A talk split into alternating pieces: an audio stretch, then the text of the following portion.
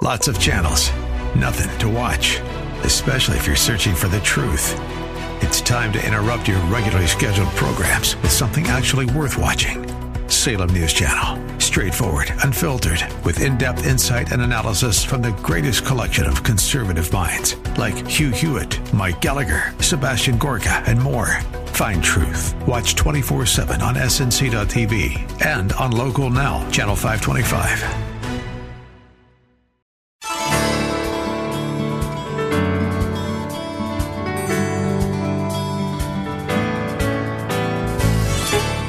Good evening. I'm Kyle Welch, and welcome to Lift Up Jesus with Pastor Dudley.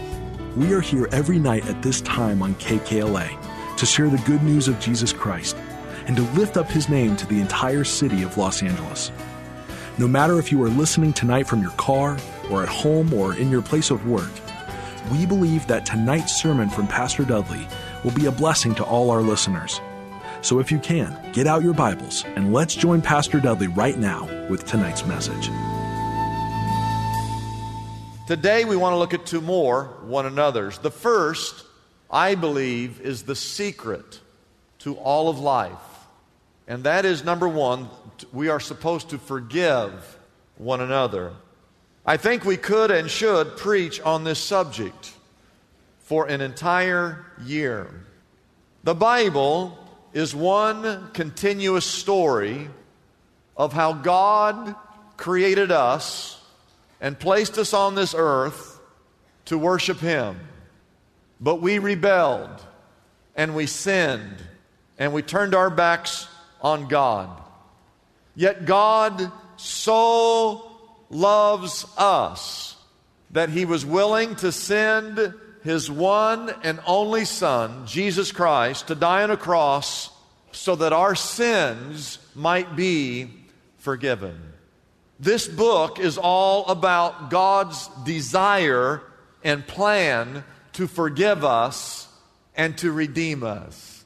I want to share with you a, a verse from the Old Testament. This is Micah. He's a preacher, a prophet, and he asked this question in verse Micah 7:18, "Who is a God like you, who pardons sin and forgives the transgression of the remnant of his inheritance?"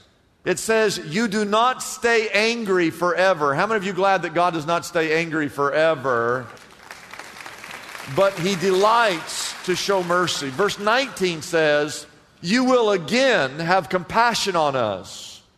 and you will tread our sins underfoot, and you will hurl all of our iniquities into the depths of the sea. Can anyone say, Thank you, Lord? Thank you, Lord, for taking our sins and throwing them to the depths of the sea. And then I want to jump to a verse in the New Testament. This is right before the cross. Jesus hasn't died yet. And right before he goes to the cross, he meets with his disciples in a little room. It's called the upper room. And there, for the first time, he institutes what's called the Lord's Supper. And here's what it says. And Jesus said these words in Matthew 26, verse 28. He said, This is my blood of the covenant. My blood is going to be poured out for many for the forgiveness of what? Sins. And then he goes to the cross. He just said, I'm going to pour out my blood for the sins of, of many. And then he goes to the cross he dies. He sheds that blood as an atonement for all of our sins. Now, after he comes down off of that cross, he's buried. Three days later, he resurrects. Before he goes back, he meets with his disciples again. These are his words. The Bible says in verse 45, he opened up their minds so that they could understand the scriptures, and he told them, This is what is written that Christ will suffer and rise from the dead on what day? The third day. And here it is, verse 47. And Jesus said, and repentance and forgiveness of sins will be preached in his name to all nations, starting right here in Jerusalem. How many of you are glad that that message has been preached? And so then Jesus goes up into heaven, and then the book of Acts begins. And the disciples do exactly what Jesus said would happen. I want to read these verses to you real fast in the book of Acts, chapter 2, verse 38. Peter said, Repent and be baptized, every one of you, in the name of Jesus Christ for the forgiveness of your sins. Three chapters later, in Acts chapter 5, verse 31, it says that God exalted him to his own right hand as Prince and Savior, that he might give repentance and forgiveness of sins. In Acts chapter 10, five chapters later, verse 43, the Bible says that all of the prophets, not some, but all of the prophets testify about him that everyone who believes in him receives forgiveness of sins through his name. And then you come to Acts chapter 13, verse 38. Therefore, my brothers, I want you to know that through Jesus the forgiveness of sins and is proclaimed to you. And then you go into the epistles, Ephesians chapter 1, verse 7. Paul writes, In him we have redemption through his blood, the forgiveness of our sins in accordance with the riches of God's grace. This entire book is God providing salvation through Jesus Christ and the forgiveness of your sins. Is there anyone here who can give testimony that God has forgiven you of your sin? Is there anyone here who can give testimony to that? So we understand that this book is about God forgiving us. Well, then we come to our verse, Ephesians 4. Because this talks about love, forgiving one another. It, it, like the story turns. And here's what Paul writes to the church in Ephesus He writes, Be kind and compassionate to one another. Here it is, forgiving who? Each other. Now, watch this. Just as Christ forgave you. In other words, you're to take the forgiveness that God has given to you and you're to forgive one another. There are 122 verses in the Bible that have the word forgive in it. Of those 122 verses, 100 talk about vertical forgiveness. Those are those verses I just read. But 22 of the 122 verses talk about horizontal forgiveness. You and I forgiving one another. Are you with me? Now, of those 22 verses, 19 of the 22, write this number down, 97% of the 22, if you read the verse, it's still connected to the vertical forgiveness. In other words, our ability to uh, forgive is connected to what we have learned, to what we have experienced from Christ. I got to say this. I know this is difficult for some of you because some of you have really been hurt deeply. You've got scars. You've been hurt so bad. People have lied to you or abused you or tried to ruin you, slander you. They've stolen from you. They've mistreated you. It's real. It's not something that we've made up. There are those here who are truly hurting. And we talk about well, you're supposed to forgive one another. It's like, hey, I don't know if I can do that. Listen, it's only possible if you understand what Christ has done for you. Uh, here's another verse where the horizontal forgiveness is connected to the vertical. In Colossians 3, verse 13, it, it says, Bear with each other, forgive whatever grievances you may have against one another. Forgive as the Lord forgave you our ability to forgive each other is tied to us understanding the forgiveness that we have received. In Luke chapter 6, verse 37, there's all kinds of verses that talk about that, we need to forgive and you will be forgiven. In other words, as you practice forgiveness, God continues to forgive you. That, that's a difficult verse theologically to understand, but my point is that our horizontal forgiveness is tied to understanding what Christ has done for us on that cross. Now, let me give you a couple things. The Greek word in this text, this particular word, is the word charizomai, is how you pronounce it. The word for forgive means to show favor. It's not just the releasing of someone of their sins, it's to deal graciously with them. It's not just the fact that I'm going to pardon you. You've, you've sinned against me. All right, I'm going to let that go. I'm going to forgive you of that. It's actually that you show favor to them. See, I can say All right, I'm going to forgive you, but I'm not going to have anything else to do with you. That's not true forgiveness. Forgiveness is not only am I going to let that go, not only am I going to forgive you of that debt, I'm actually going to be kind to you. I'm going to, I'm going to show favor to you. I'm going to, I'm going to be gracious to you. Oh, that's a whole nother level there, amen? Peter was the one who said to Jesus, Lord, how many times are we supposed to forgive? Seven times? And Jesus said, No, Peter, 70 times seven. And I can see Peter trying to do the calculations in his head. And Jesus is saying, No, no, uh, forgiveness is not a calculation, it's an occupation of giving grace to people who do not deserve grace. Exactly what God did for you and me.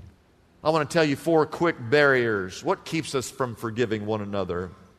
One is not accepting your own forgiveness, not understanding, not receiving the forgiveness. There are people all over this room that are living in guilt right now. You've been forgiven, but you're living in guilt because you can't let it go. This is what you did. This is something that you did. You're living in guilt for something you've done in your past. You can't get over your mistakes. Well, how are you ever going to forgive someone else if you can't even accept the forgiveness that you've received?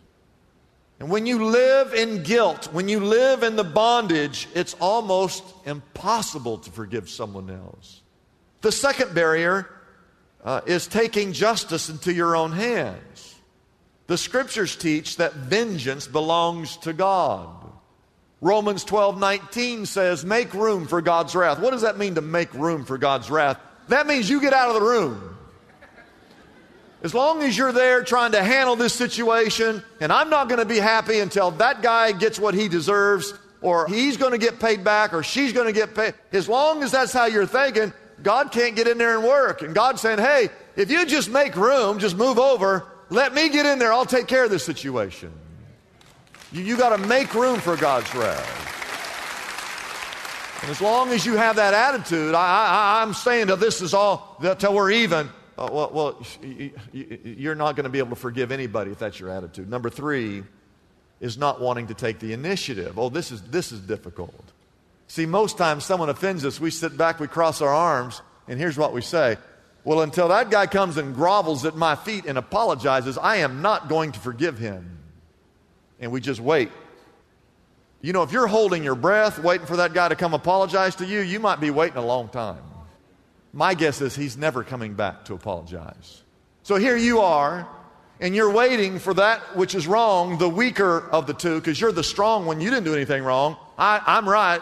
He's wrong. Until he comes and apologizes, I'm, I'm not going to forgive him. So you're just standing here waiting. Well, he's the weak one. He's the wrong one. He's never going to come to his senses. He's never coming over there and apologize. Half the time, he doesn't even know he did something wrong. And even if he did know he did something wrong, he's probably glad he did something wrong to you. You're going to wait a long time. The Bible says the strong is supposed to go to the weak and make amends. My suggestion to you is to go to that person who sinned against you and just simply say to them, I want you to know you're forgiven. Well, what if they don't accept it? It's okay, you still forgive them. What if, the, you, you, mean, you mean I'm supposed to go say you're forgiven and they're not even sorry for what they did? Exactly. You mean I'm supposed to, they haven't said sorry. If they, if they would just say, I'm sorry, I would forgive. No. Get over there and say you're forgiven and show favor to them. Well, that doesn't seem right. Well, listen, it wasn't right when Jesus went to the cross and died for you. You hadn't, you've never told Jesus you were sorry when he died for you. He just went to the cross. The Bible says, For God demonstrates his own love for us in this, that while we were yet sinners, Christ died for us. It doesn't say that God demonstrates his love for us in this, that while we were repentant sinners, that Christ Jesus died for us. He, he wasn't like, oh, I'm not going to go to the cross till all those people apologize for what they did wrong. Then I'll go to the cross. No, we were all sinners, and Christ went to that cross to die for us. He was actually on the cross. Listen, he was on the cross. They were nailing him to the cross. And he says, Father, forgive them. They don't even know what they're doing. He offered forgiveness to those who nailed him to the cross. They never apologized. That's what forgiveness is all about. And number four, the fourth reason why keeps us from forgiving is we don't feel like it. I just don't feel like it, Pastor. I know you don't feel like it. But this is a commandment. You're supposed to forgive whether you feel like it or not. You got to learn to let go of all that, whether you feel like it or not. Give it over to God. Make room. Let God do His thing. And you and I need to learn to live and practice forgiveness. Amen, amen, amen.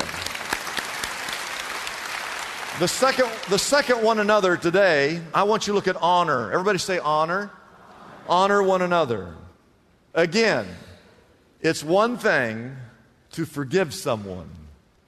It's a whole nother thing to honor someone.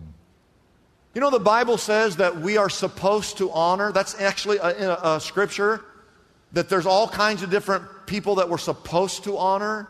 In Exodus chapter 20, verse 12, it says that we're supposed to honor our parents.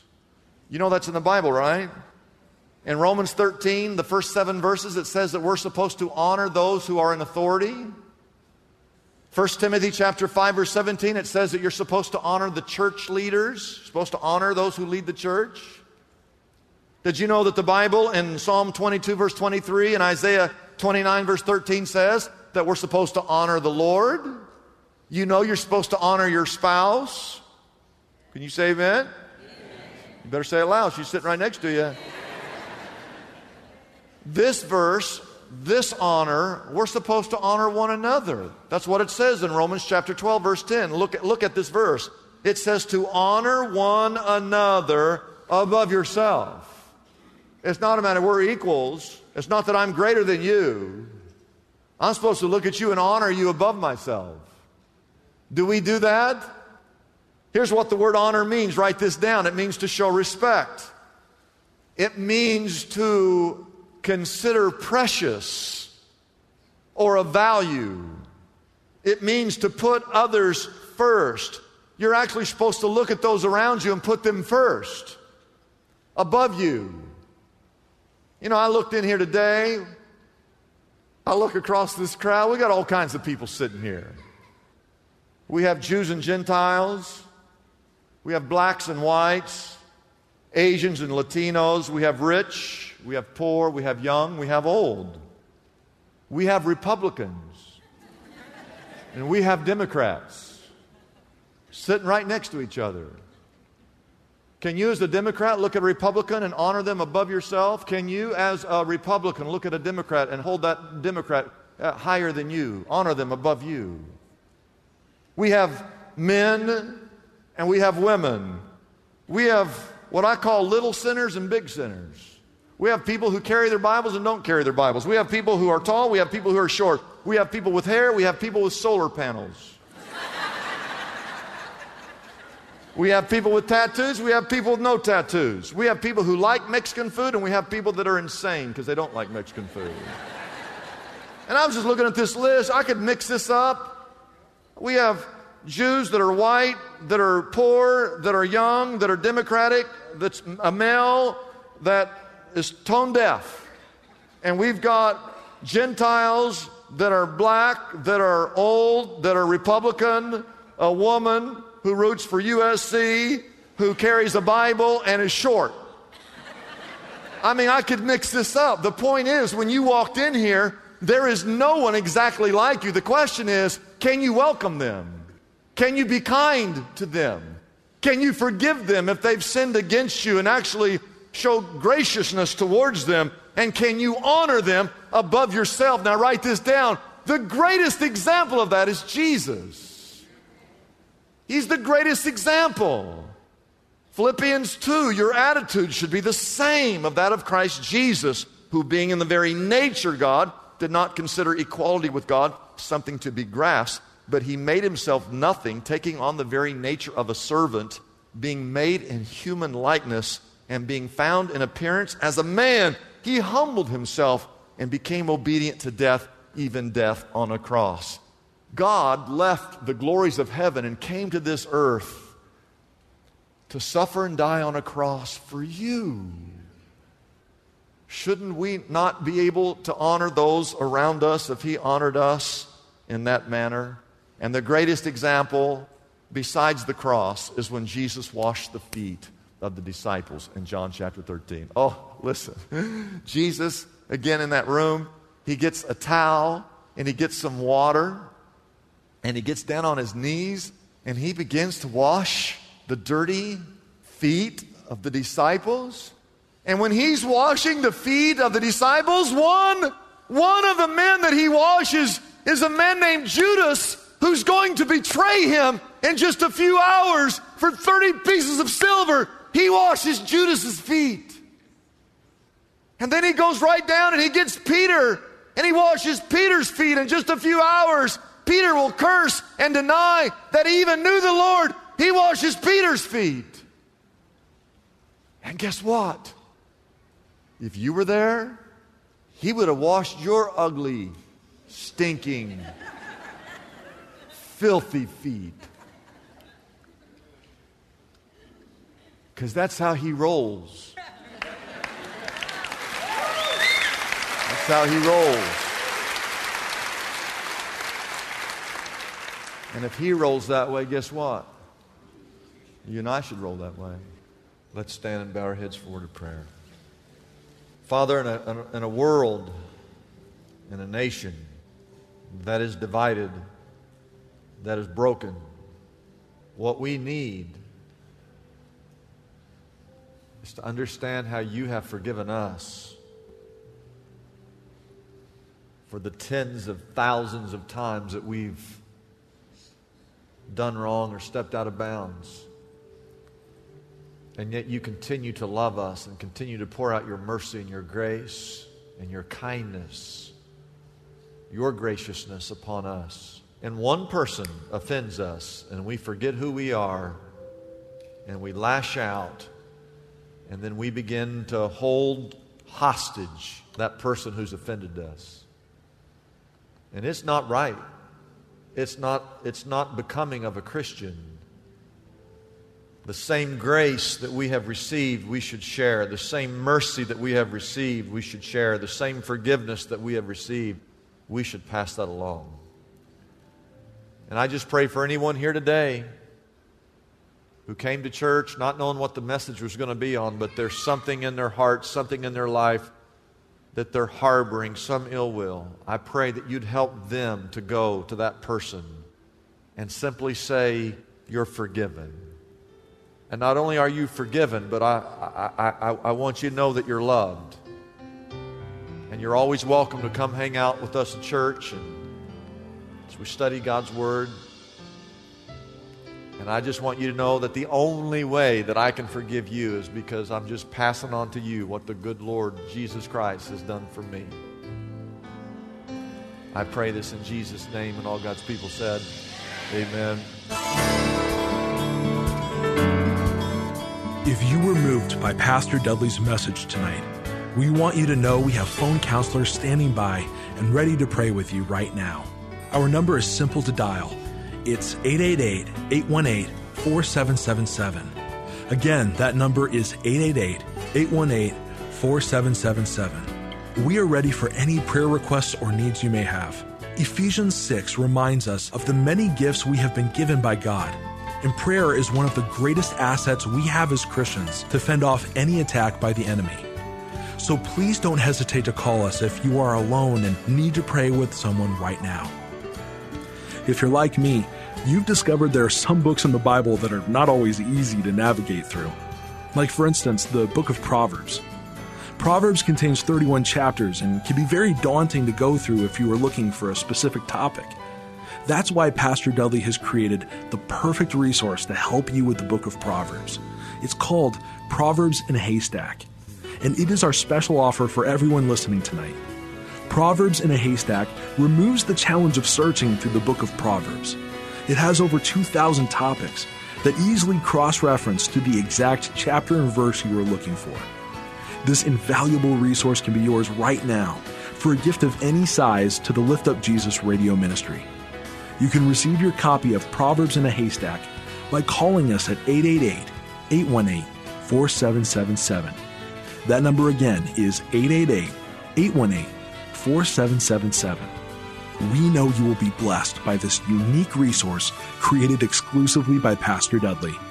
So be sure to call right now and ask for your copy of Proverbs in a Haystack today. I'm Kyle Welch, inviting you to join us again tomorrow night at this same time here on KKLA as we lift up Jesus with Pastor Dudley.